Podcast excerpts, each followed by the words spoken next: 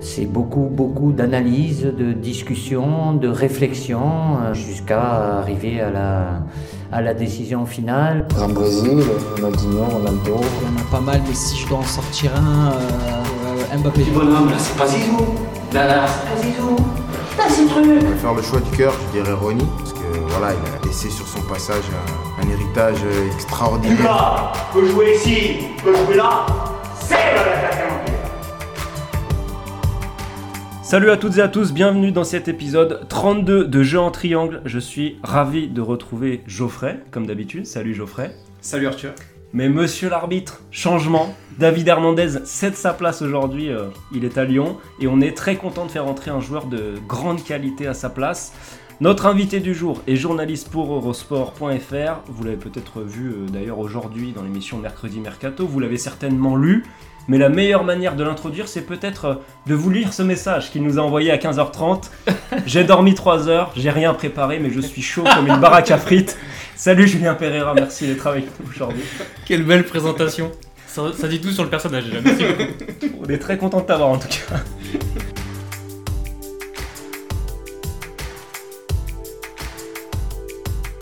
On est officiellement à plus de 24 heures d'enregistrement depuis le lancement de ce podcast. Je crois que ça mérite vos abonnements, vos likes, vos partages.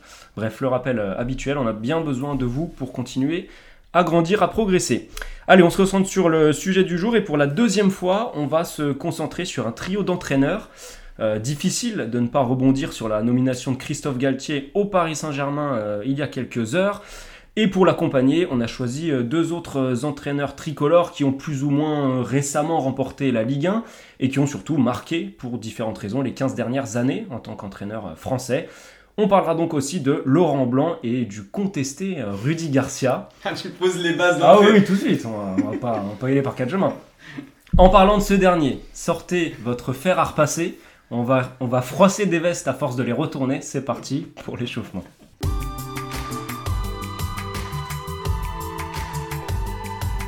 Honneur à toi, Jab, dans cet échauffement, tu es l'invité, on te laisse euh, ben voilà, euh, présenter ton souvenir sur, euh, on a dit quoi déjà Rudy Garcia. Rudy Garcia, voilà. Euh, Souvenir positif. Bien sûr. euh, oui et non. J'associe beaucoup le mot souvenir à, à des photos. Donc je, alors j'ai beaucoup de souvenirs de Rudy Garcia, notamment en conférence de presse. Mais euh, j'avais envie de choisir une photo qui vous va sûrement vous parler, peut-être un peu moins au grand public, mais on est en septembre 2018. Et il y a, vous savez, la fameuse euh, réunion du G20 des entraîneurs. Je sais pas si ça vous dit quelque chose. Oui, oui, très bien. Grosso modo, vous avez la crème de la crème des entraîneurs, des, des Guardiola, des Allegri, euh, Tuchel. euh.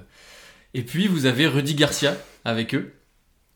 Et Rudy Garcia sort quand même d'une finale de Ligue Europa avec Marseille, contre, perdu contre l'Atlético.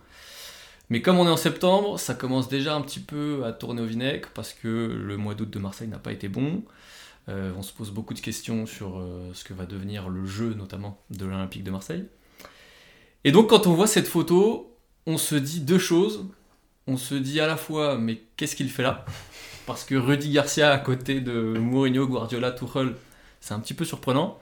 Mais on se dit aussi, ah oui, c'est vrai, parce qu'on se rappelle que il avait quand même, il a quand même encore aujourd'hui une petite cote au niveau européen et une vraie reconnaissance de, ses pairs. Donc il y a cette espèce de dualité que j'aime beaucoup, de se dire que notre niveau à nous, de notre regard à nous, de, spectateurs, d'observateurs du football français, bah Rudy Garcia c'est pas, c'est plus en tout cas euh, l'élite des entraîneurs français, mais qu'au niveau européen il y a quand même une vraie réputation.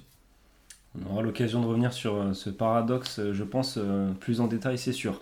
Alors moi, sur Galtier, c'est une image plutôt récente, c'est sa, conférence de présentation, mais à Nice l'été dernier, conférence de presse de, présentation. Parce qu'en fait, je me suis, bah, à l'é- à l'époque, ce jour-là, je travaillais donc pour Eurosport.fr, donc je traitais un peu la, la conf. Et ce qui m'avait marqué, c'était son discours. Parce que, rappelez-vous, il y avait un petit peu ce, ce doute entre l'OL et Nice à l'époque.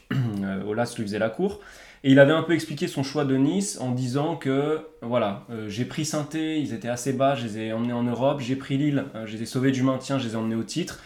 Peut-être que je suis ce genre d'entraîneur, pas aller prendre un. un- alors, Lyon n'est pas aujourd'hui un top top club, mais aller prendre un club très bien placé, mais plutôt prendre un club en, en développement pour l'emmener plus haut. Peut-être que c'est c'est ce qui me représente le plus. Et du coup, bah, c'est un peu, euh, c'est un peu euh, rigolo de repenser à ça un an après quand on, quand on est à quelques, heures plus tard de, sa présentation euh, au PSG, parce qu'il a opéré un vrai virage dans sa carrière d'entraîneur.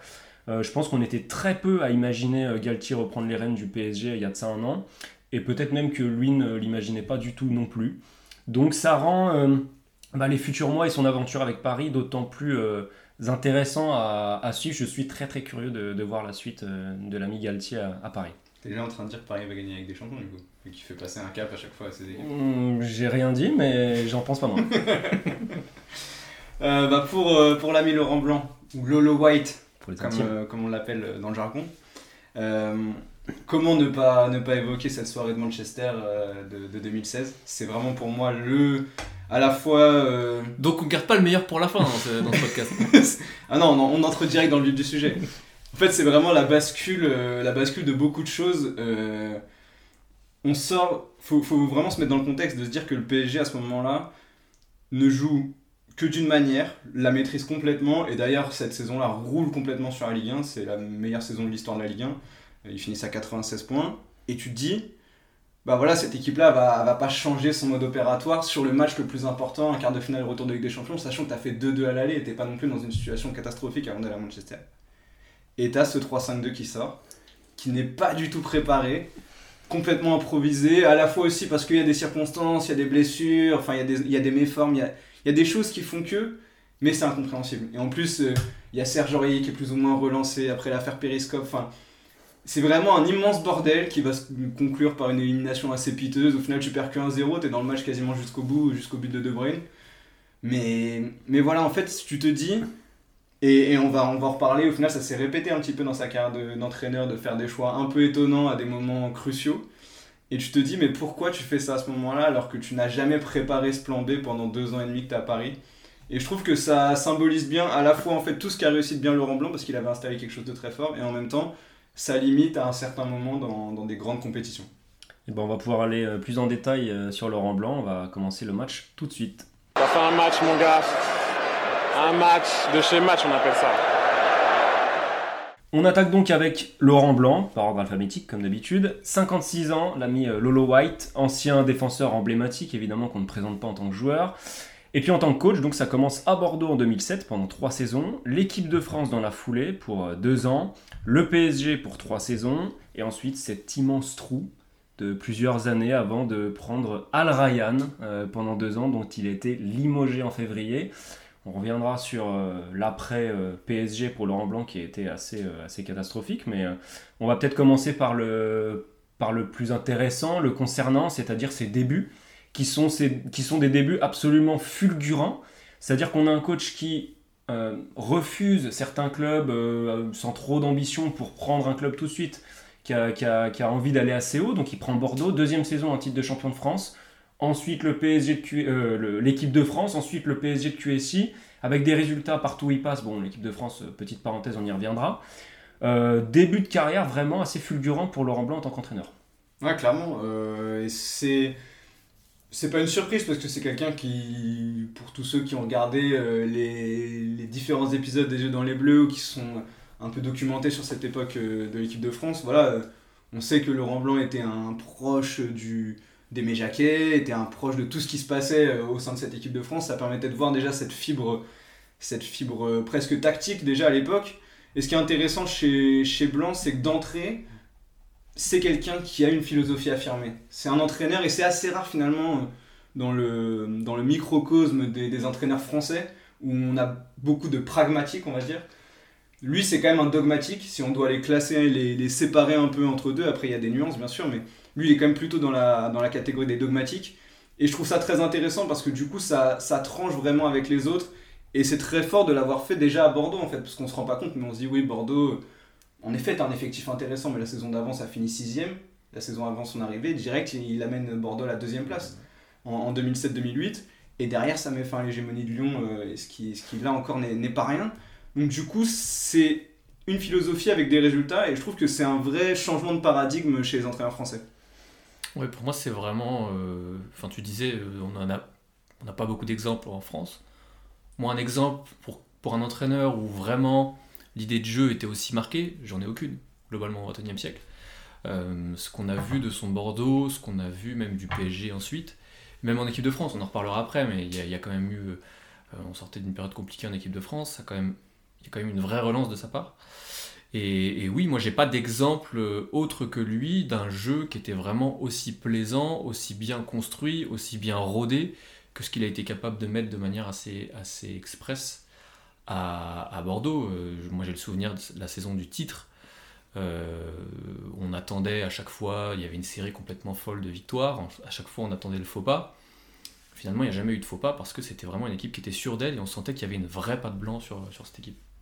Mais en fait, ouais, parmi les trois dont on parle aujourd'hui, c'est celui qui a clairement l'identité. de- Alors, j'allais dire l'identité de jeu la plus marquée, mais en fait, Galtier a une identité très forte aussi, euh, de manière différente. En tout cas, c'est beaucoup plus marqué que, que Rudy Garcia. Ce qui a 30 ans, un peu ce. ce- Ouais, il voulait copier un peu le tiki-taka du, du Barça, en gros, quoi. Mais je Et- crois que c'était assumé d'ailleurs. hein. Oui, ouais, ouais, ouais, clairement. c'est- Et puis avec ce milieu de terrain, euh, Verratti, Mota, euh, bon, Matuidi aussi, mais Verratti, Mota, il y avait de quoi un petit peu installer ce, ce jeu d'ultra-possession. Et en fait, encore aujourd'hui, euh, quand on écoute des supporters parisiens, et je pense que tu me contrediras pas, euh, Geoffrey, évidemment que dans un club com- comme Paris, on a toujours les débats sur le jeu, en plus des débats sur le résultat. Et encore aujourd'hui, il est l'une des dernières références de beaux jeux, vraiment de beaux jeux pratiqués sur la, sur la durée avec Paris, quoi, parce que derrière, on a eu des coachs qui par séquence ont proposé des choses intéressantes, mais j'ai l'impression que sur la durée, c'est vraiment lui qui a réussi à, à installer quelque chose qui derrière n'a pas été euh, totalement poursuivi. Bah, surtout, ce qui est fort, c'est qu'il sort d'une période d'Ancelotti qui est bonne en termes de résultats. Euh, voilà, tu, re- tu arrives quand même en quart de finale de Ligue des Champions. Il ne faut pas sous-estimer le travail qu'a fait Ancelotti à ce moment-là. Mais tu sors d'une d'une période d'Ancelotti qui ne laisse pas d'héritage tactique. Il arrive, c'est le vide en fait. Il n'y a, il y a pas, y a pas quelque chose de clairement euh, dessiné. Euh, le, sapin le fameux sapin de Ouais, Noël. mais ça, mais ça a bon. duré, ça a Ouais, voilà. duré 6 mois, parce qu'au final, euh, quand tu vas en quart de finale de Ligue des Champions, tu joues dans un espèce Ouais. de 4-4-2, euh, avec Pastore qui est à gauche, euh, Lavezzi Zlatan devant, enfin, et tu mises beaucoup sur euh, quand même du jeu rapide, euh, à l'Ancelotti, franchement, c'est c'est très proche de ce qu'a fait le Real cette saison, hein, pour être très honnête, avec un peu plus de maîtrise, parce que peut-être tu avais des joueurs un petit peu plus dans, le, dans leur prime à ce moment-là. Et lui, il arrive à installer au bout de 3 matchs, il, garde le 4-4-2 pendant 3 matchs, et au bout de la troisième journée, tu vas à Nantes, il fait un 4-3-3 avec Mota Verratti, euh, Matuidi. Et derrière, c'est parti. On voit euh, que c'est un PSG qui a été ultra dominateur en Ligue 1. Je, je parlais tout à l'heure des 96 points. J'ai regardé sur les 3 saisons, tu as 8 défaites en championnat. Donc c'est vraiment, il a réussi à installer un truc où Paris était complètement en maîtrise de son sujet et avec une proactivité qu'on n'a pas retrouvée après chez les autres, chez les autres coachs. C'est-à-dire que les autres coachs, des fois, s'adaptaient plus aux autres et tout. Encore une fois, c'est un truc qu'on peut lui reprocher, mais en tout cas, Paris, chaque match, que ça jouait, euh, je sais pas, euh, ah, pas à Sochaux, mais que ça jouait à, à Lille, ou que ça jouait à saint ou que ça jouait à Nice, en gros, ça jouait de la même façon. Et tu savais à quoi t'attendre, et les adversaires savaient à quoi s'attendre, et c'est aussi ça qui crée la crainte un peu chez les autres. Après, euh, moi je suis d'accord sur la notion de durée. Je pense qu'on a, sous l'ère QSI, on n'a jamais vu un, PSG aussi séduisant aussi longtemps. On a vu du très bon avec Tuchel, avec Emery, mais globalement ça n'a pas duré aussi longtemps. Pour nuancer euh, un peu tout ça, je pense qu'il faut aussi prendre en compte le contexte. Euh, quand il arrive, il y a encore beaucoup de choses à construire. Il y a encore un recrutement qui n'est pas celui qui- qu'il fut 4, ans plus tard, 3 ans plus tard. Globalement, il avait beaucoup plus de pouvoir sur le jeu et, sur les joueurs que ne l'ont eu, euh, que ce soit Thomas Tuchel, Emery, en tout cas les, les- même Pochettino euh, encore plus récemment.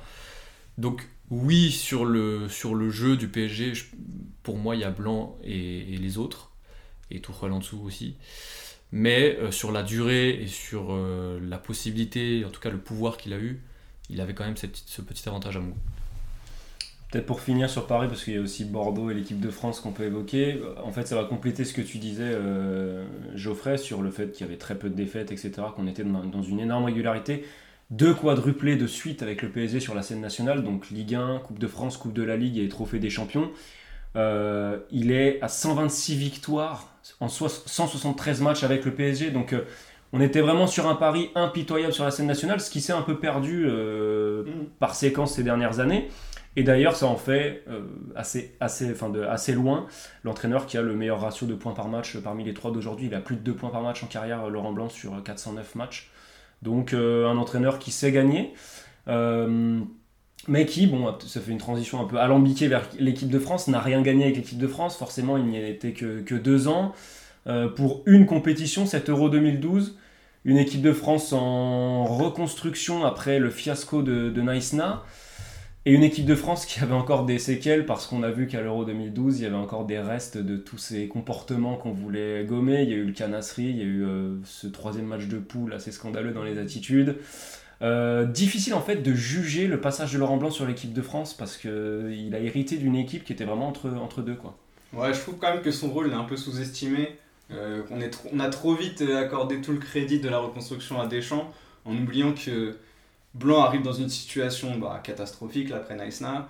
Euh, ce premier match en Norvège où euh, il n'y a aucun des mecs qui sont à la Coupe du Monde, c'est la décision de la Fédé à l'époque, plus tous les gars qui ont des matchs de suspension. euh, Il y a Anelka, il y a Evra, je sais plus, il y a Toulalan aussi, je crois qu'il y, a- qu'il y a de la suspension à ce moment-là.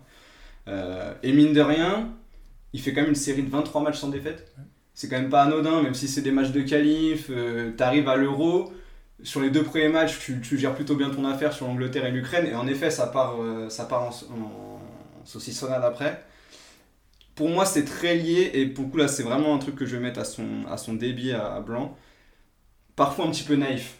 C'est-à-dire que, et on l'a vu par exemple dans la gestion du Caorier à Paris, on l'a vu dans, sa, dans son incapacité à relancer Bordeaux sur la troisième saison quand ça a commencé à partir un peu en sucette alors qu'ils étaient partis pour, euh, pour gagner le titre aussi en 2009-2010. Il y avait une grosse avance à la Il y a fin. 9 points, je crois, d'avance. Et derrière, c'est complètement, euh, ça s'est complètement délité aussi parce qu'il y a eu l'élimination avec des champions. On reparlera un petit peu de Bordeaux peut-être après. Mais à ce moment-là, il fait le choix, ce que ne fera jamais Deschamps par exemple, de prendre les 23 meilleurs joueurs. Vraiment sur le papier, je pense que tu peux pas avoir une équipe de France plus sexy à l'Euro 2012 que cette équipe-là, symbolisée par le fait que t'es Ben Arfa, Nasri, Menez, euh, Benzema, Giroud, euh, voilà, euh, parce que même Giroud, ça part un peu en sucette après le match contre l'Angleterre, je crois, où il y a une histoire en zone mixte où il, il s'énerve contre un journaliste parce qu'il est pas titulaire. Je crois qu'il y a de souvenirs, il y a une histoire avec Giroud et, et peut-être même Valbuena. Enfin bon, voilà, il y a beaucoup de talent dans cette équipe et trop. Et je pense qu'il y a une forme de naïveté en se disant bah moi je vais réussir à gérer le truc et même si je prends que les meilleurs et que des grosses têtes, ça va réussir à passer. Il a moins pensé groupe et je trouve que souvent ça lui a porté préjudice. Trouve qu'il a quand même ramené euh, la notion de jeu en équipe de France, qu'on avait, avait quasiment jamais eu euh, avec Raymond Domenech euh, avant lui. Et globalement, cette notion de jeu, elle a quand même servi à construire ce qui qu'a construit Deschamps par la suite. Je suis assez d'accord sur la notion de, naïveté. Et je pense que ça a aussi servi de leçon pour la suite, de définitivement tourner la page, de définitivement faire un groupe cadré, pas seulement une somme de talents. Globalement, il y a quand même eu des gros matchs de l'équipe de France avec lui. Un souvenir, j'ai un souvenir d'un match contre la Bosnie notamment, Ouais, c'est un peu le qui, match était, qui était exceptionnel. Et je trouve que la- l'élimination, elle est loin d'être euh, d'être euh, d'être ridicule en- à l'Euro. Elle est plutôt, enfin, on- En fait, c'est le, c'est le troisième match contre la Suède qui te fait que tu te retrouves à jouer l'Espagne. oui, Et du coup, bah oui, tu joues l'Espagne qui sort mais, d'un- d'un mais ton match contre l'Espagne, il est loin d'être euh, d'être ridicule. Et effectivement, tu joues la meilleure équipe du monde à ce moment-là.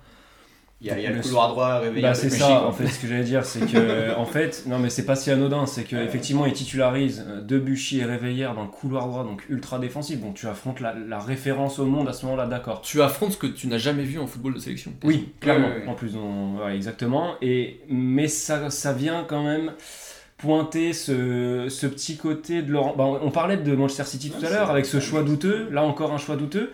Et au final, sur le papier, c'est lui qui a le, le CV le plus prestigieux au final. PSG, QSI, équipe de France. Mais combien est-ce qu'on a de moments de Laurent Blanc dans les très très grands moments dont on, dont on se souvient en positif? Quelle victoire marquante on a de Laurent Blanc Hormis les victoires qui se construisent sur la durée, bien sûr, en Ligue 1, etc. Mais j'ai pas beaucoup de souvenirs très forts, ou alors ils sont, ils sont négatifs. Je trouve que c'est un truc qu'on peut mettre un petit peu à son débit. Ouais, T'en as quelques-uns avec des champions avec Paris, genre à Chelsea. Et même avec euh, Bordeaux, au final, il y a des belles Oui, oui. soirées aussi. Hein, mais sur les dernières. Enfin. Au moment. Enfin, tu sens quand même que c'est pas le PSG d'aujourd'hui, mais tu avais quand même l'effectif pour, euh, enfin, pour aller un Pour peu plus loin. ouais, Voilà. Et ça n'a pas été le cas.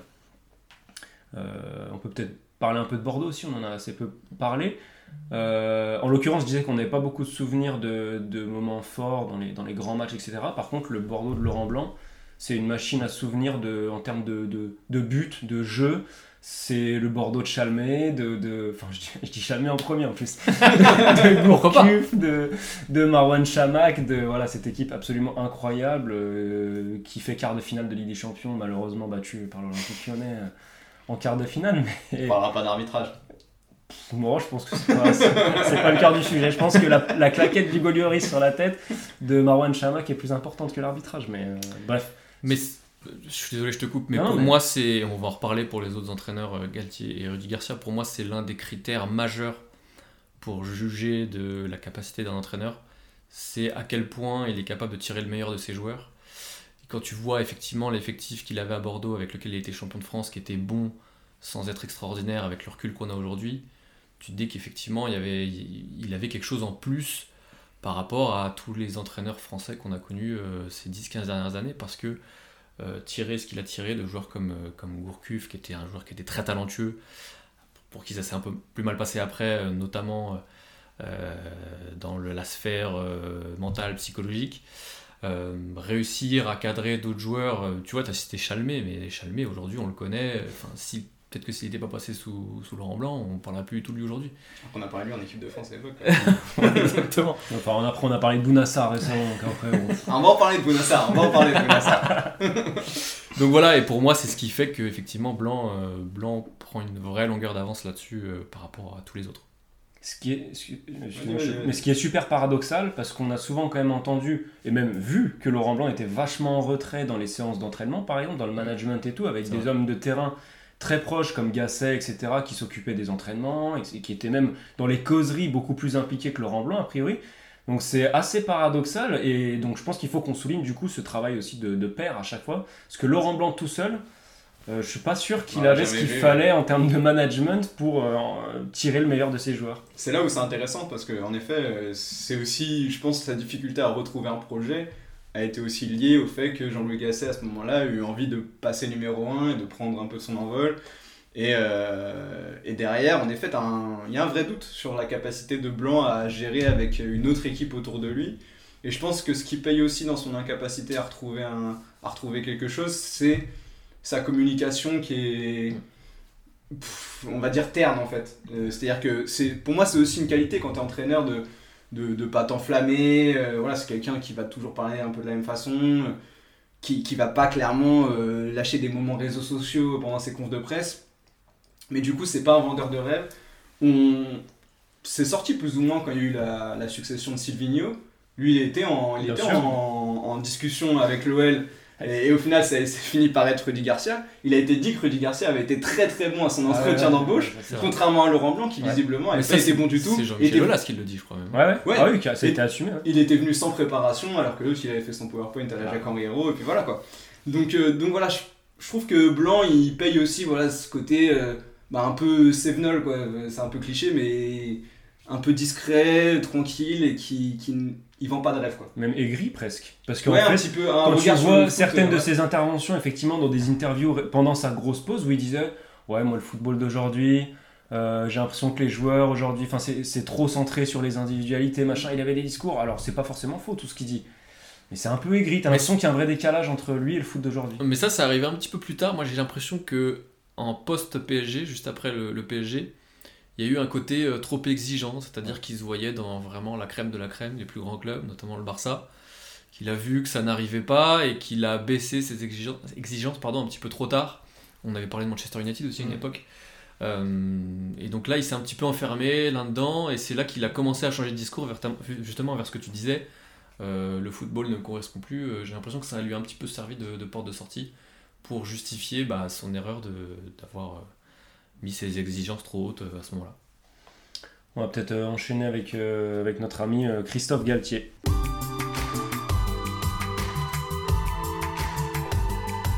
Galtier donc, 55 ans, on est sur une carrière plus modeste mais tout à fait honnête, principalement en, en D1 française. Ça a d'abord été longtemps des rôles d'adjoint, quelques intérims, un match d'intérim à l'OM, euh, je sais plus, j'ai pas noté l'année, 7 matchs d'intérim à Bastia en 2004, mais sa carrière d'entraîneur principal va vraiment démarrer avec les Verts.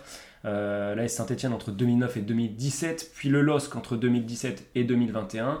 Nice pour une saison la saison dernière, et donc le PSG euh, maintenant. Alors, on avait parlé de de début fulgurant de Laurent Blanc. Là, on est sur une trajectoire qui est complètement opposée, c'est-à-dire qu'on est sur une trajectoire on ne peut plus linéaire. Euh, comme j'ai dit, les postes d'adjoint se sont enchaînés. Il a gravi les échelons vraiment petit à petit. Et là, on est quand même sur une marche euh, très très haute tout d'un coup. Mais un modèle de, patience et de, ouais, de, progression, Christophe Galtier.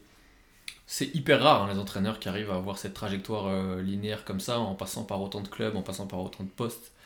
Et, et je pense que ça dit aussi quelque chose de la qualité de l'entraîneur.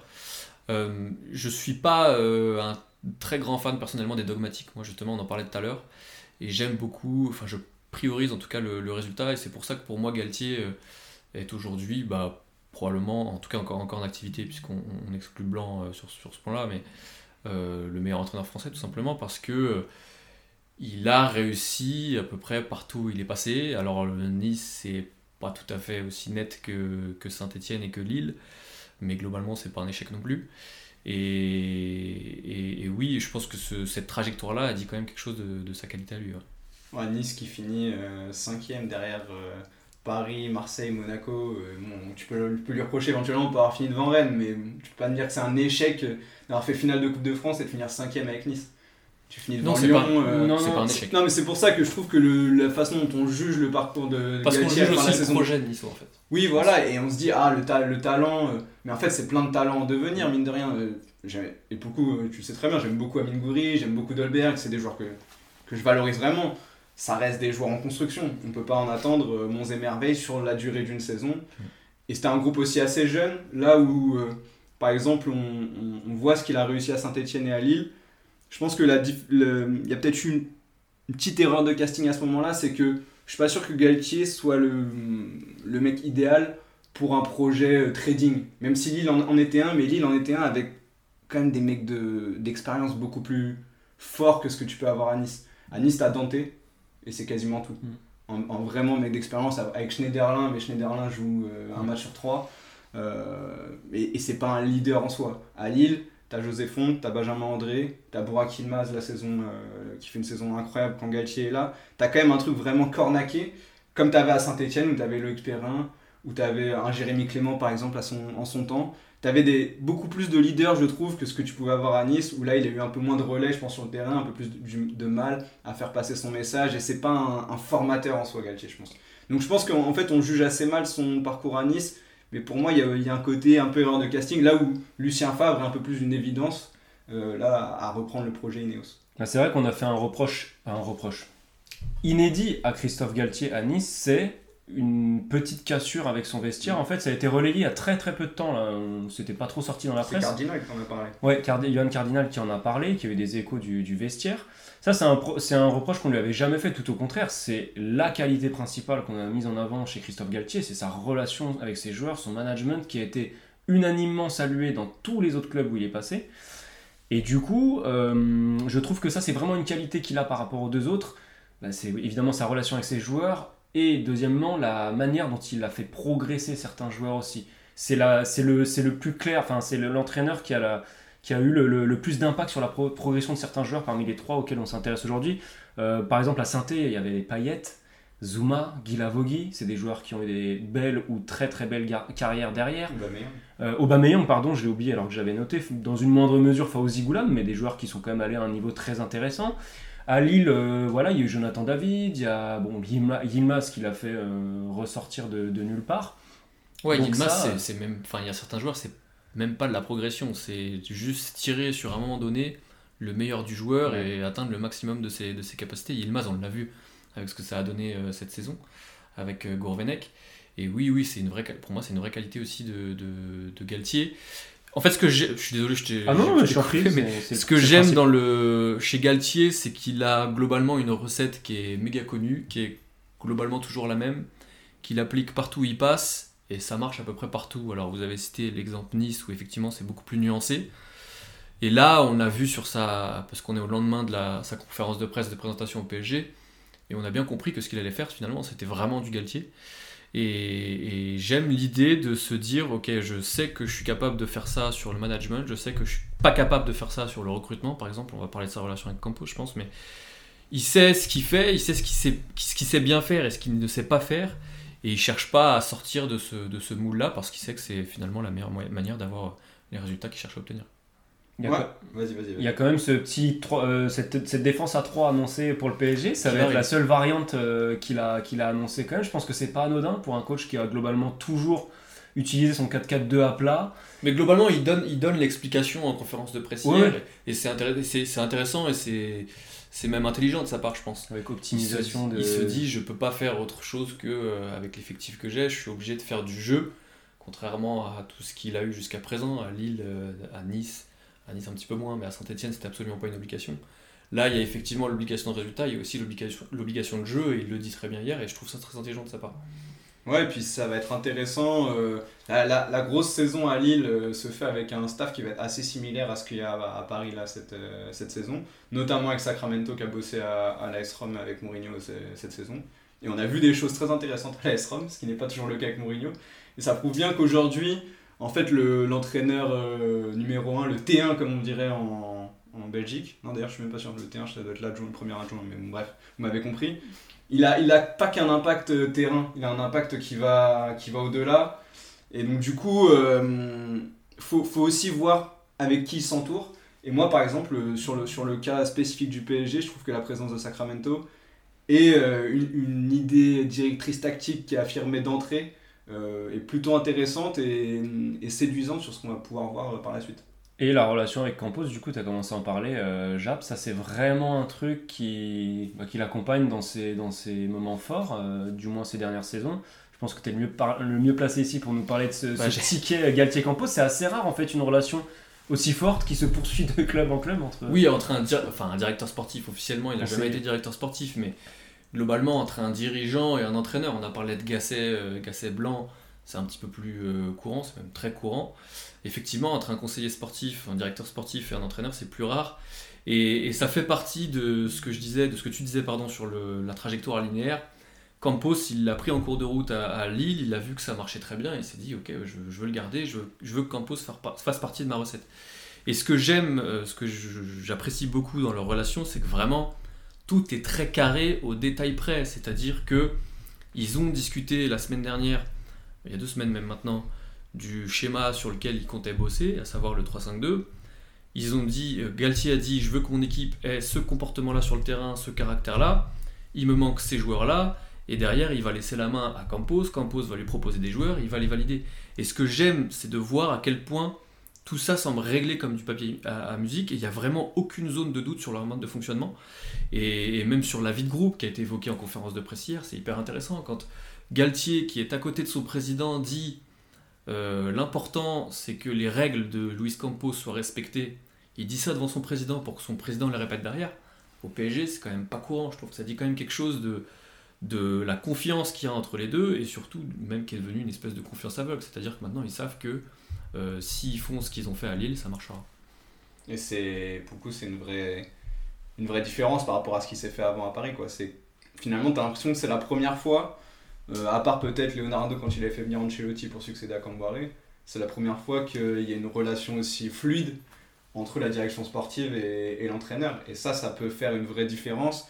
Et, en effet, quand tu vois ce qui a été réalisé à Lille, qui reste le, chef-d'œuvre de, Galtier, parce que, encore une fois, il faut, faut se dire que même si Paris, cette saison euh, 2020-2021, fait une saison plus compliquée, avec Lille, il finit à 83 points. J'ai regardé, si tu prends la victoire à 3 points, c'est le troisième meilleur total d'une équipe qui n'est pas le PSG de QSI. Dans l'histoire de la Ligue 1. Ils font une seule défaite sur la phase retour. Ça montre bien que euh, voilà, ce, cet alliage arrive à fonctionner. Et encore une fois, à haut niveau, on, on minimise trop le fait que se dire oui, il n'a pas managé Messi, il n'a pas managé Neymar, il n'a pas managé Mbappé. Oui, en effet, ça va être autre chose. Mais on minimise trop ce que déjà il a réussi à faire, je trouve, dans, dans, dans le, dans la vision qu'on a du, du bonhomme. Le gars est champion de France déjà à la base, c'est un, un accomplissement en soi. Et des gestions d'ego, il y en a à tous les niveaux. Il y, en a, en- je, peux, je peux témoigner du fait qu'il y en a au niveau régional le dimanche matin, des, des mecs qui T'en fais partie d'ailleurs, je crois. non, parce que je suis capitaine. Ça mais, mais voilà. Donc, euh, donc de l'ego, t'en manages à tous les niveaux, que ce soit en entreprise, euh, dans le foot. Euh. Donc là, il y en a peut-être un peu plus, ils sont un peu différents. Mais je suis pas très inquiet parce que quand tu réussis à, à gérer des vestiaires pour les amener à réussir sur la durée, c'est que tu sais gérer un groupe. Bah, c'est clair, euh, à une autre échelle évidemment, mais les Jonathan Bamba, les Jonathan Ikoné, qu'il a réussi à faire défendre comme des chiens sur les côtés de son 4-4-2. euh, à Nice, c'était d'autres, hein, il a quand même fait défendre Amin Gouiri, euh, milieu gauche. euh, bref, il a toujours des joueurs de devoir ou qu'il arrive à transformer en joueurs de devoir. Et donc c'est pour ça que c'est très intéressant de, par avance de, de se projeter sur ce qu'il va faire à Paris, mais on va quand même revenir un peu sur ce qu'il a déjà fait avant de trop se projeter. Rappeler quand même, on va remettre une couche là-dessus, qui sauve Lille à la dernière journée après être arrivé à la mi-saison, hein, quand même, avant d'arriver à cette saison euh, du titre. À saint c'est pareil, il finit, je crois, 17ème quand il arrive. Et il sauve le- il sauve l'équipe et ensuite il remet saint Déjà, il les fait regagner un titre. Euh, ça faisait plus de 30 ans, d'atte- 32 ans de disette. Victoire en Coupe de la Ligue. Euh, 10e place, 7e place, 5e place. L'année de la 5e place, c'est 3e attaque, 2e défense. Il a fait de Saint-Etienne une équipe euh, assez, assez, enfin même très agréable à voir jouer. Et qui s'était installé vraiment dans le Exactement. Quand on voit où ils sont aujourd'hui, c'est-à-dire en Ligue 2, ça fait, ça fait mal pour tout ce qu'il a construit avant au final. Euh, donc il a ramené ces deux équipes-là en Europe. Par contre, du coup, c'est la grosse interrogation, c'est est-ce qu'il va réussir à performer en Europe avec le PSG Parce que jusqu'ici, son bilan sur la scène européenne est assez mitigé. Alors après, il n'a pas eu des équipes de folie hein, en, Ligue, en Ligue Europa et en Ligue des Champions, mais il est à 1,26 points par match euh, de moyenne en, Coupe d'Europe, toute compétition euh, européenne euh, confondue. Il y a eu ce parcours en Ligue des Champions à 1 point avec Lille, ça fait quand même tâche dans un groupe qui n'était pas insurmontable. Donc c'est un petit peu le point noir peut-être si on doit aller chercher la petite bête du parcours de Galtier, mais c'est vraiment histoire d'aller gratter un peu quoi. Ouais, parce que tu peux, tu peux difficilement juger en fait sur, sur l'échantillon qu'on a. Euh, et, en fait, c'est toujours pareil, euh, la, différence entre, entre un entraîneur qui, qui réussit à avoir des résultats en, Ligue des Champions et un, entraîneur qui réussit à avoir des résultats sur la durée, elle, elle va se juger en fait, je pense, euh, à, sa capacité à s'adapter tactiquement. C'est-à-dire qu'en Ligue 1, ça va. On, on l'a vu, et, et on l'a très bien dit depuis le début, il y, avait, il y a une recette Galtier. En Ligue des Champions, la recette ne peut pas suffire, faut avoir un plan B, voire un plan C, et c'est là où ça va être intéressant de voir euh, ce qui va se passer avec Galtier. Globalement, ils en ont parlé, ça l'a dit aussi aux conférences de presse hier. Ça a été, euh, ça a été évoqué avec, avec Campos euh, pour savoir dans quelle mesure ce PSG qu'il souhaite mettre en place sera malléable en Ligue des Champions. Et globalement, ils ont compris que si tu veux aller au bout, faut que tu sois un espèce de Real Madrid, c'est-à-dire que tu as une équipe de base au début, et l'équipe de base que tu as au début, ce sera la même euh, en finale. Euh, donc même ça, ils en ont, parlé. Et juste pour revenir sur, euh, la méthode Keltier-Campos, on, on- a tous en tête le fait que Campos a une base de données très fouillée sur les joueurs qu'il va chercher sur le mercato. Il a aussi développé, ça c'est un petit peu moins connu, des logiciels qui lui permettent de savoir quelle sera l'hygiène de vie ou euh, le rythme de vie du joueur quand il arrivera au club. Euh, notamment en analysant, c'est un truc hyper poussé, en analysant euh, les réseaux sociaux de- du joueur, euh, l'entourage, etc. C'est la CIA. Globalement, Galtier, on sait le niveau d'autorité, enfin, de rigueur et de discipline qu'il attend des joueurs. Campos, avant même de recruter un joueur, aujourd'hui, il est capable de lui dire si ce joueur sera à ce niveau, enfin au niveau attendu sur, sur, sur ces plans-là. Donc, globalement, sur ce qu'on va voir du PSG, c'est ça passe ou, ça casse pour moi. C'est soit vraiment on valide complètement la méthode et on sait que ça sera applicable vraiment partout, parce que si tu peux l'appli- l'appliquer au PSG, tu peux l'appliquer partout. Et, euh, et d'un autre côté, si effectivement cette dimension-là de, euh, bah, tout ce qui n'est pas euh, cartésien, scientifique, que tu peux pas le calculer, de toute la dimension qui est autour du club, la fameuse malédiction, etc., euh, suffit à contrecarrer cette recette-là, bah effectivement, ça, ça mettra le, pour moi la grosse, euh, ça sera le gros obstacle, euh, le gros point négatif de, de Galtier. Bon, on est en- enfin, j'ai j'ai vraiment très très hâte que la saison commence parce que Ouais. vraiment c'est mon interrogation majeure et on parle quand même d'un été où Lacazette et Tolisso sont revenus à Lyon. Et vraiment j'ai envie de voir le PSG Galtier, je suis- j'ai hâte. Et un jeune Mexicain dire. qui est allé ça. Et en plus un jeune Mexicain euh, dont j'ai déjà oublié le nom. Juan Pablo Oz- Ozuna. Ozuna. Voilà. Il est l'heure, en parlant de l'OL, de passer à Rudy Garcia.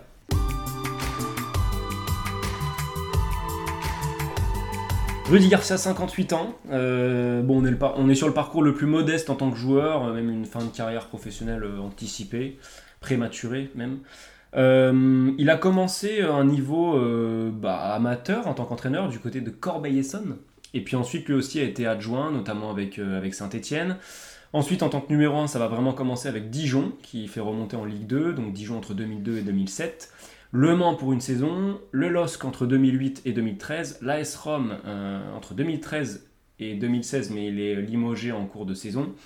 L'OM en 2016-2019 et l'OL en 2019-2020. T1, sans oublier Al Nasser euh, Riyad, si je prononce bien, club dans lequel il vient euh, de s'engager. On a une carrière, euh, on, peut lui faire beaucoup de reproches à Garcia, mais on a une carrière extrêmement riche quand même déjà. 785 matchs euh, pour Garcia, il est nettement au-dessus des deux autres.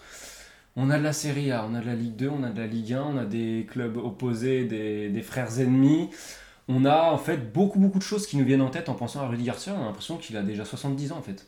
C'est une carrière euh, longtemps en surperformance en fait. Aujourd'hui, on a une image un petit peu négative de Rudy Garcia, mais on y reviendra. Mais quand tu regardes le départ, euh, c'est euh, monté en Ligue 2 avec Dijon et qu'il installe dans, dans le haut niveau de Ligue 2. Il fait une saison au Mans, il finit 9ème. Voilà, je, je Très belle de- équipe du Mans Avec d'ailleurs. très belle équipe du Matsui, Mans. Demelo et tout. Très euh, belle équipe du Mans, Olivier Thomer et tout, on, C'est on aime beaucoup. Et derrière, il fait 5 saisons à Lille, ça finit tout le temps dans le top 6 et c'est couronné par un doublé Coupe Championnat en 2011, mine de rien. Et son début, son début à la Roma est exceptionnel, il, commence sa première saison avec 10 victoires de suite, il fait deux fois vice-champion d'Italie, ce qui avec la Roma n'est finalement euh, loin d'être infamant. Euh, donc voilà, pendant une dizaine d'années, ce que va faire Rudy Garcia, c'est quasiment que du bon.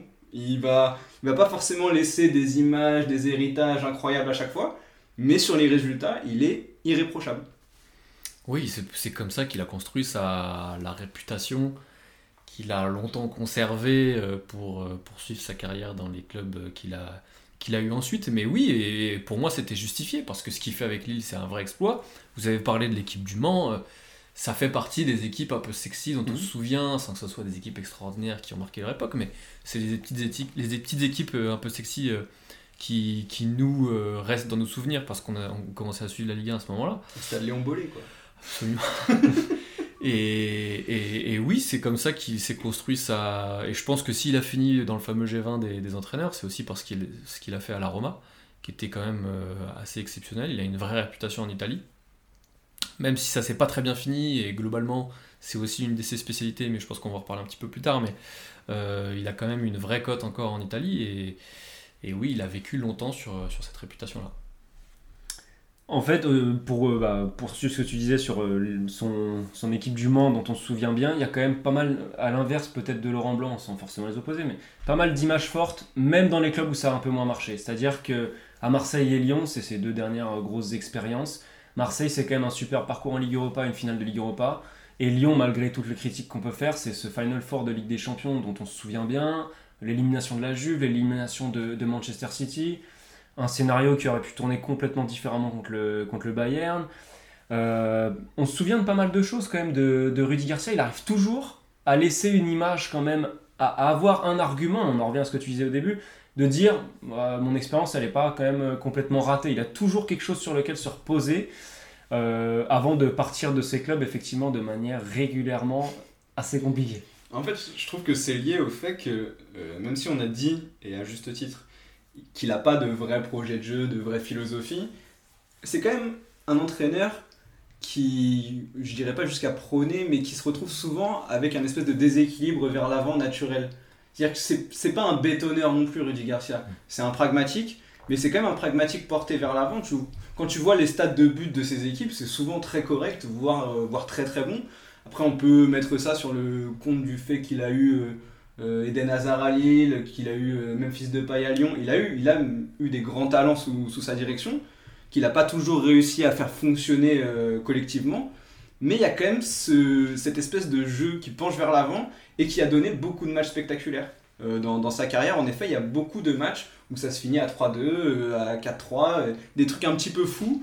Et pour le coup, Garcia, il a cette faculté à amener de la folie. On le voit bah, dans le Marseille, euh, Marseille-Leipzig où ça fait 5-2. Enfin voilà, il y a quand même plein d'exemples en tête où il y a cette folie qui est un peu liée à ce gars-là. Enfin, en tout cas, elle, le poursuit un peu. Mais globalement, moi je suis convaincu euh, que intrinsèquement, sur juste euh, l'entraîneur, la tactique, Rudy Garcia est un très bon entraîneur. Le seul truc, c'est que je- il s'est enfermé dans une communication qui, qui l'a complètement rendu inaudible et qui a même pollué l'environnement que ce soit à Marseille, pas sans forcément parler de Lyon, mais même avant, euh, notamment à Marseille, et qui du coup a complètement déréglé la machine. Mais je pense que si euh, Rudy Garcia avait eu la communication de Christophe Galtier, par exemple, pour faire la comparaison, ça se serait probablement beaucoup, bien, beaucoup mieux terminé avec, euh, avec Marseille, avec Lyon. Sur le jeu, effectivement, il y a même une série avec Lyon qui est complètement folle en Ligue 1, une série de matchs sans défaite, Mhm. où vraiment, effectivement, il y avait cet affront encore des supporters lyonnais, mais globalement, les résultats et ce qu'on voyait de, Lille sur le ter- de Lyon pardon, sur le terrain, c'était, moi je trouvais euh, plutôt Mhm. plaisant. champion d'automne euh, quand, il, quand il arrive. Bah, en fait, ce qui, est, ce qui est intéressant chez lui, c'est que en termes de communication et de, et de, et de, de management, je pense qu'il a toutes les qualités pour arriver à séduire et à emmener ses joueurs sur une courte durée. Euh, même ses dirigeants, en fait. Parce que tu parlais tout à l'heure de son entretien, euh, de l'entretien de Laurent Blanc. Effectivement, Rui Garcia avait été excellent. Il arrive même par des pirouettes globalement à bien s'en sortir sur sa conférence de presse de présentation à Lyon. Alors forcément, il était quelques mois avant à l'OM, donc ça jouait pas en sa faveur, avec tout ce que les joueurs de l'OM aussi ont dit sur les propos qu'il tenait contre Lyon, etc. Il arrive, je pense, à emmener ses joueurs sur une courte, durée, et c'est pour ça aussi qu'il a, eu des bons résultats, des jolis parcours en, Coupe d'Europe plusieurs fois, la belle saison avec le LOSC, etc. Mais il y a un moment où ça s'essouffle, parce qu'il y a un moment où il est usant, je pense, pour tout le monde, même pour la presse. Son côté un peu, euh, c'est c'est un mot un peu vulgaire, mais pleureuse, lui a souvent été euh, reproché, ses critiques envers l'arbitrage.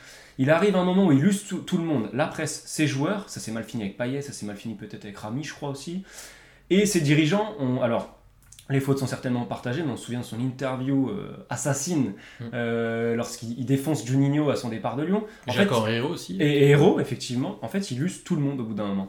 Ouais, un côté un peu Mourinho, Mm. euh, dans ce sens-là, où euh, euh, en effet, il y, a une- il y a une lassitude qui s'installe assez vite, et ça se voit. Euh, bah, quand on disait que Galtier avait sa, sa méthode qui fonctionnait sur la durée, et les résultats de Galtier en championnat en sont une preuve, mais Galtier n'est pas forcément un homme de coups. Garcia est tout l'inverse en fait. Gal- euh, Garcia est un homme de coups, mais qui galère sur la, sur la durée.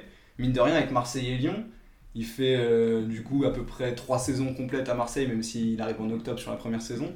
Euh, il fait euh, quasiment pareil de saison complète, parce qu'il arrive assez tôt aussi. Vigneault se virait début En octobre, octobre, ouais. après le derby à saint et sur ces cinq saisons-là, tu finis jamais sur le podium, alors que tu as Marseille et Lyon sous la main. Là, c'est quand même un vrai problème et, un vrai déficit de résultats quand tu es dans des clubs comme ça, de pas arriver à finir une seule fois sur le podium sur ces périodes-là. Donc ça montre bien qu'il y a cette difficulté à installer à la fois une méthode et à la fois un message qui finit par infuser chez les joueurs sur la durée d'une saison. Surtout, je pense que la grosse limite, c'est son incapacité à se remettre en question.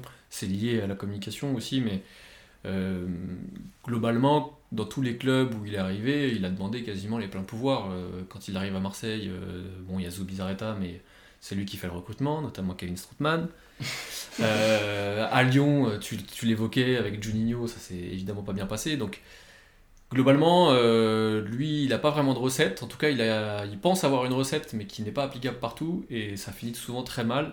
Et j'ai peur que, bah, que finalement, ces aventures européennes, elles, elles se sont terminées récemment parce que, à force, on a fini par se rendre compte, globalement, que, que ça pourrait pas marcher, en tout cas sur la durée.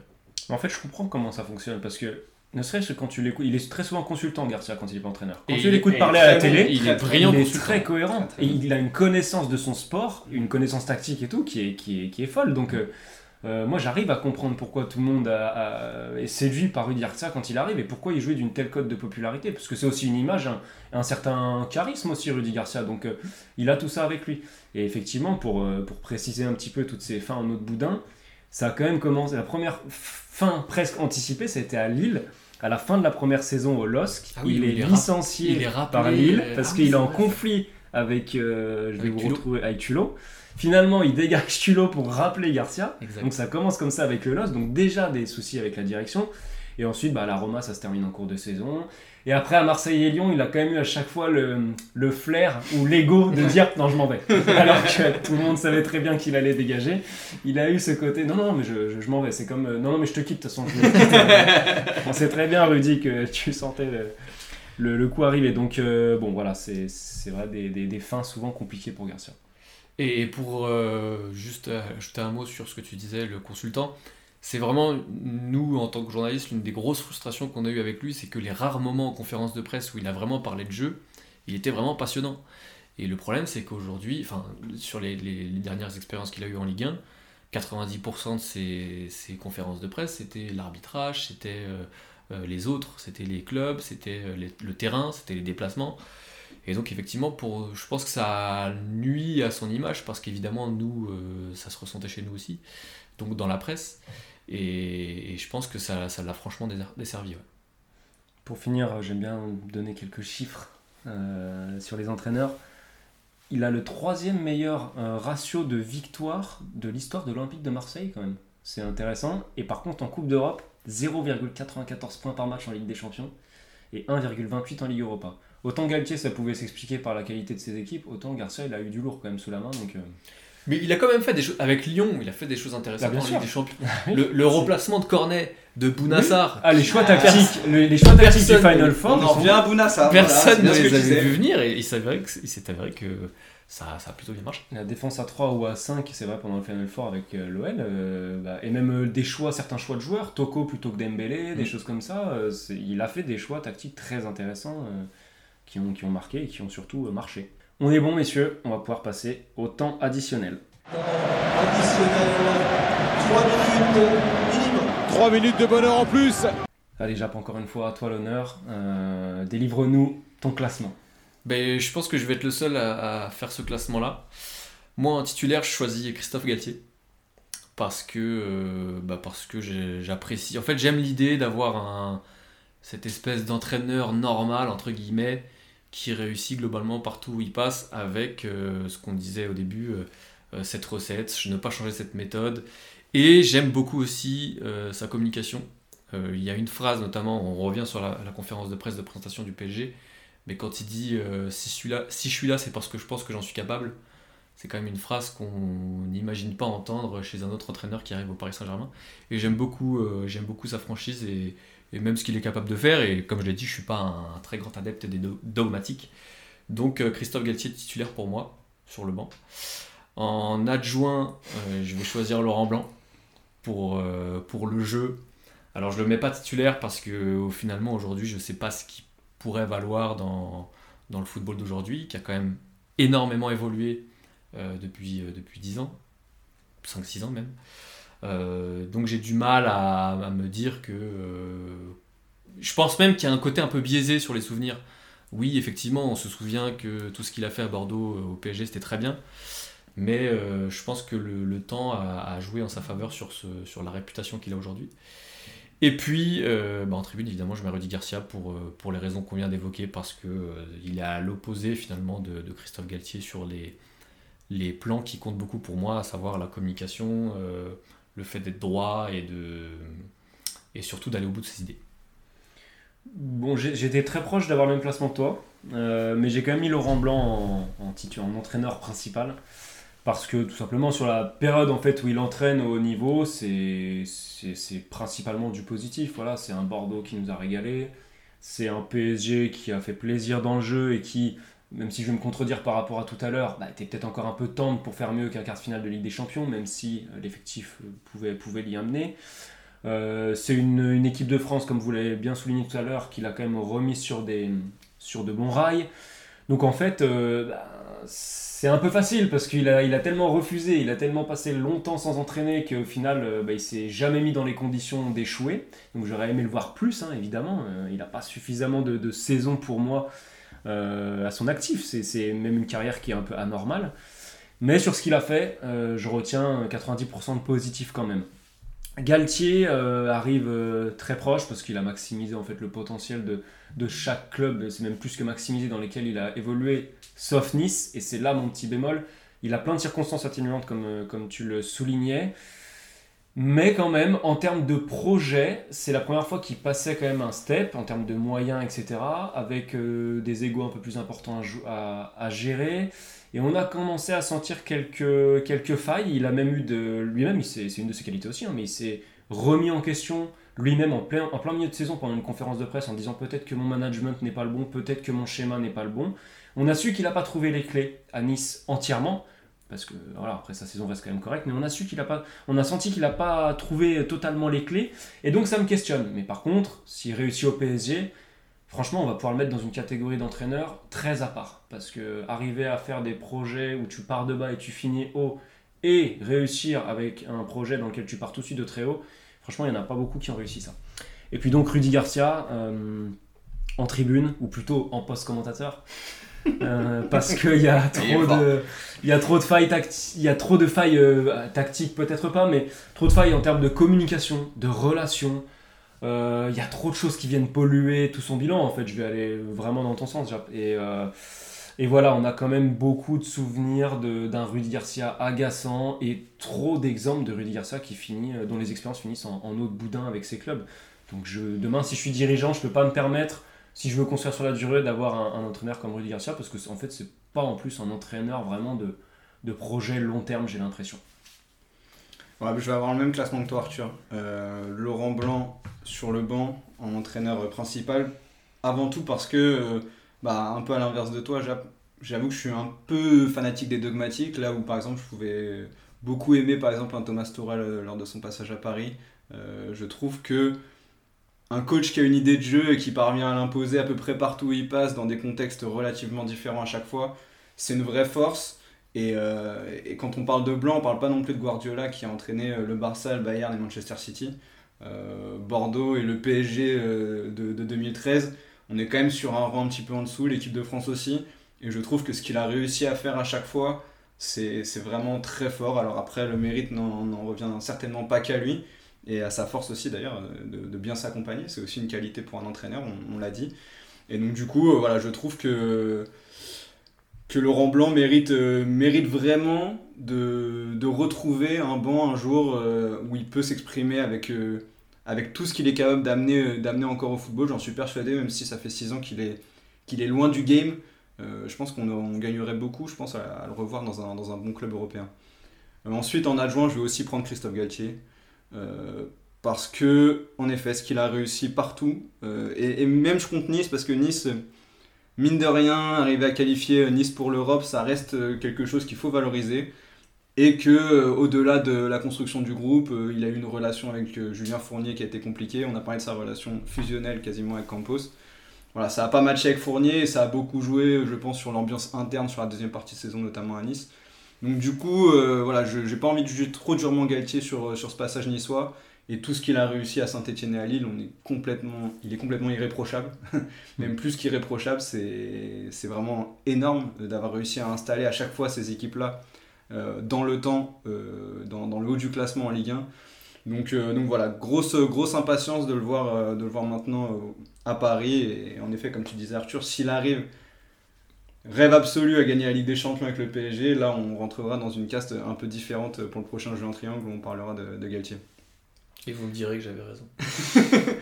Et Rudy Garcia, donc avec Paul Choucriel euh, sur Canal+, euh, bah parce que euh, parce que sa communication caricaturale euh, vraiment énerve au plus haut point. Et quand tu arrives en étant entraîneur à énerver même tes propres supporters par ta com, c'est qu'il y a quelque chose de raté quand même. C'est-à-dire que que tu énerves les autres, c'est normal. Que tu énerves tes propres supporters, C'est même une spécialité dans certains clubs. c'est- vraiment compliqué. Donc du coup, euh, voilà, c'est moi j'ai en tête ces, ces mots en italien au début de sa présentation à la Roma, son truc euh, appris par cœur euh, en ayant fait Google Trad juste avant. Enfin voilà, c'est vraiment du Rudy Garcia. Il a beaucoup de succès, notamment sur la première partie de sa carrière. Ça a un peu déraillé depuis 5-6 ans et je trouve que c'est quelqu'un dont on n'a pas beaucoup de, de, de certitude sur sa capacité à, à revenir dans un, dans un gros projet parce que sa remise en question est quasiment néante et aujourd'hui je vois pas comment un, un club avec quelque ambition européenne puisse miser sur lui. Après, euh, voilà, peut-être une sélection ou quelque chose comme ça pour, euh, pour l'ami Rudy et ça lui ira peut-être mieux que, que le quotidien d'un club. Et pourquoi pas la sélection italienne hein, Pour prendre la, La squadra il parle, azzurra. il parle la langue, grazie. Peut-être que pour succéder à Mancini, euh, il serait capable de se placer en tout cas, parce que Ouais, à chaque un fois Garcia, à chaque un fois qu'il y a un top club européen, il arrive à, à gratter un entretien quand même. Il va, il, va, il va faire un zoom. Il avait gratté un zoom. entretien avec Manchester United. Oui, c'est ce que j'allais dire très récemment. ouais. Incroyable. Donc, bon. Du, du grand Rudy Garcia. Bon, en tout cas, on se répète, mais on a vraiment très très hâte de voir le, le PSG de Christophe Galtier. Et le Al Nasser de, de Rudy Garcia aussi. Bien sûr Avec, euh, Il va emmener qui dans ses bagages? Il voulait emmener... euh, Oh bah Gervinho sûrement. Non, Jarino qui l'a emmené partout. Non, c'est qui qui voulait emmener? C'est Pjanic, je crois. Il veut, il veut prendre, Ah, euh, exact. il veut prendre Miralem Pjanic avec lui. Euh, T'es gentil, Rudy, mais on en aura peut-être besoin entre Rhône et Saône. Parce qu'entre Renaissance, on, récup- on fait de la récup. Ouais, voilà, c'est la spécialité. Cette saison. Bon, en tout cas, on arrive au bout de l'épisode. Euh, bah, merci beaucoup, Julien, d'avoir été avec nous. C'était Bah, un merci grand plaisir c'était un honneur. de t'avoir. Très agréable cet épisode euh, sur nos trois entraîneurs euh, tricolores. Je pense qu'on on refera sur les entraîneurs parce qu'à chaque fois on prend quand même beaucoup de plaisir. Euh, N'hésitez pas à nous dire sur les réseaux ce que vous en avez pensé, à nous mettre euh, les notes, etc. Et on vous retrouve avec plaisir dans deux semaines pour un prochain épisode. Si tout se passe bien, parce qu'on est en période un petit peu Les vacances estivale, il y a les vacances, voilà. Donc on verra si on arrive à caler, euh, à caler des épisodes, on vous tiendra informé. Merci messieurs. Et puis bah, à, la, à la prochaine, peut-être dans deux semaines, peut-être plus loin. C'est- Ça reviendra quoi. À bientôt. Exactement. À bientôt. à bientôt. À très vite, salut.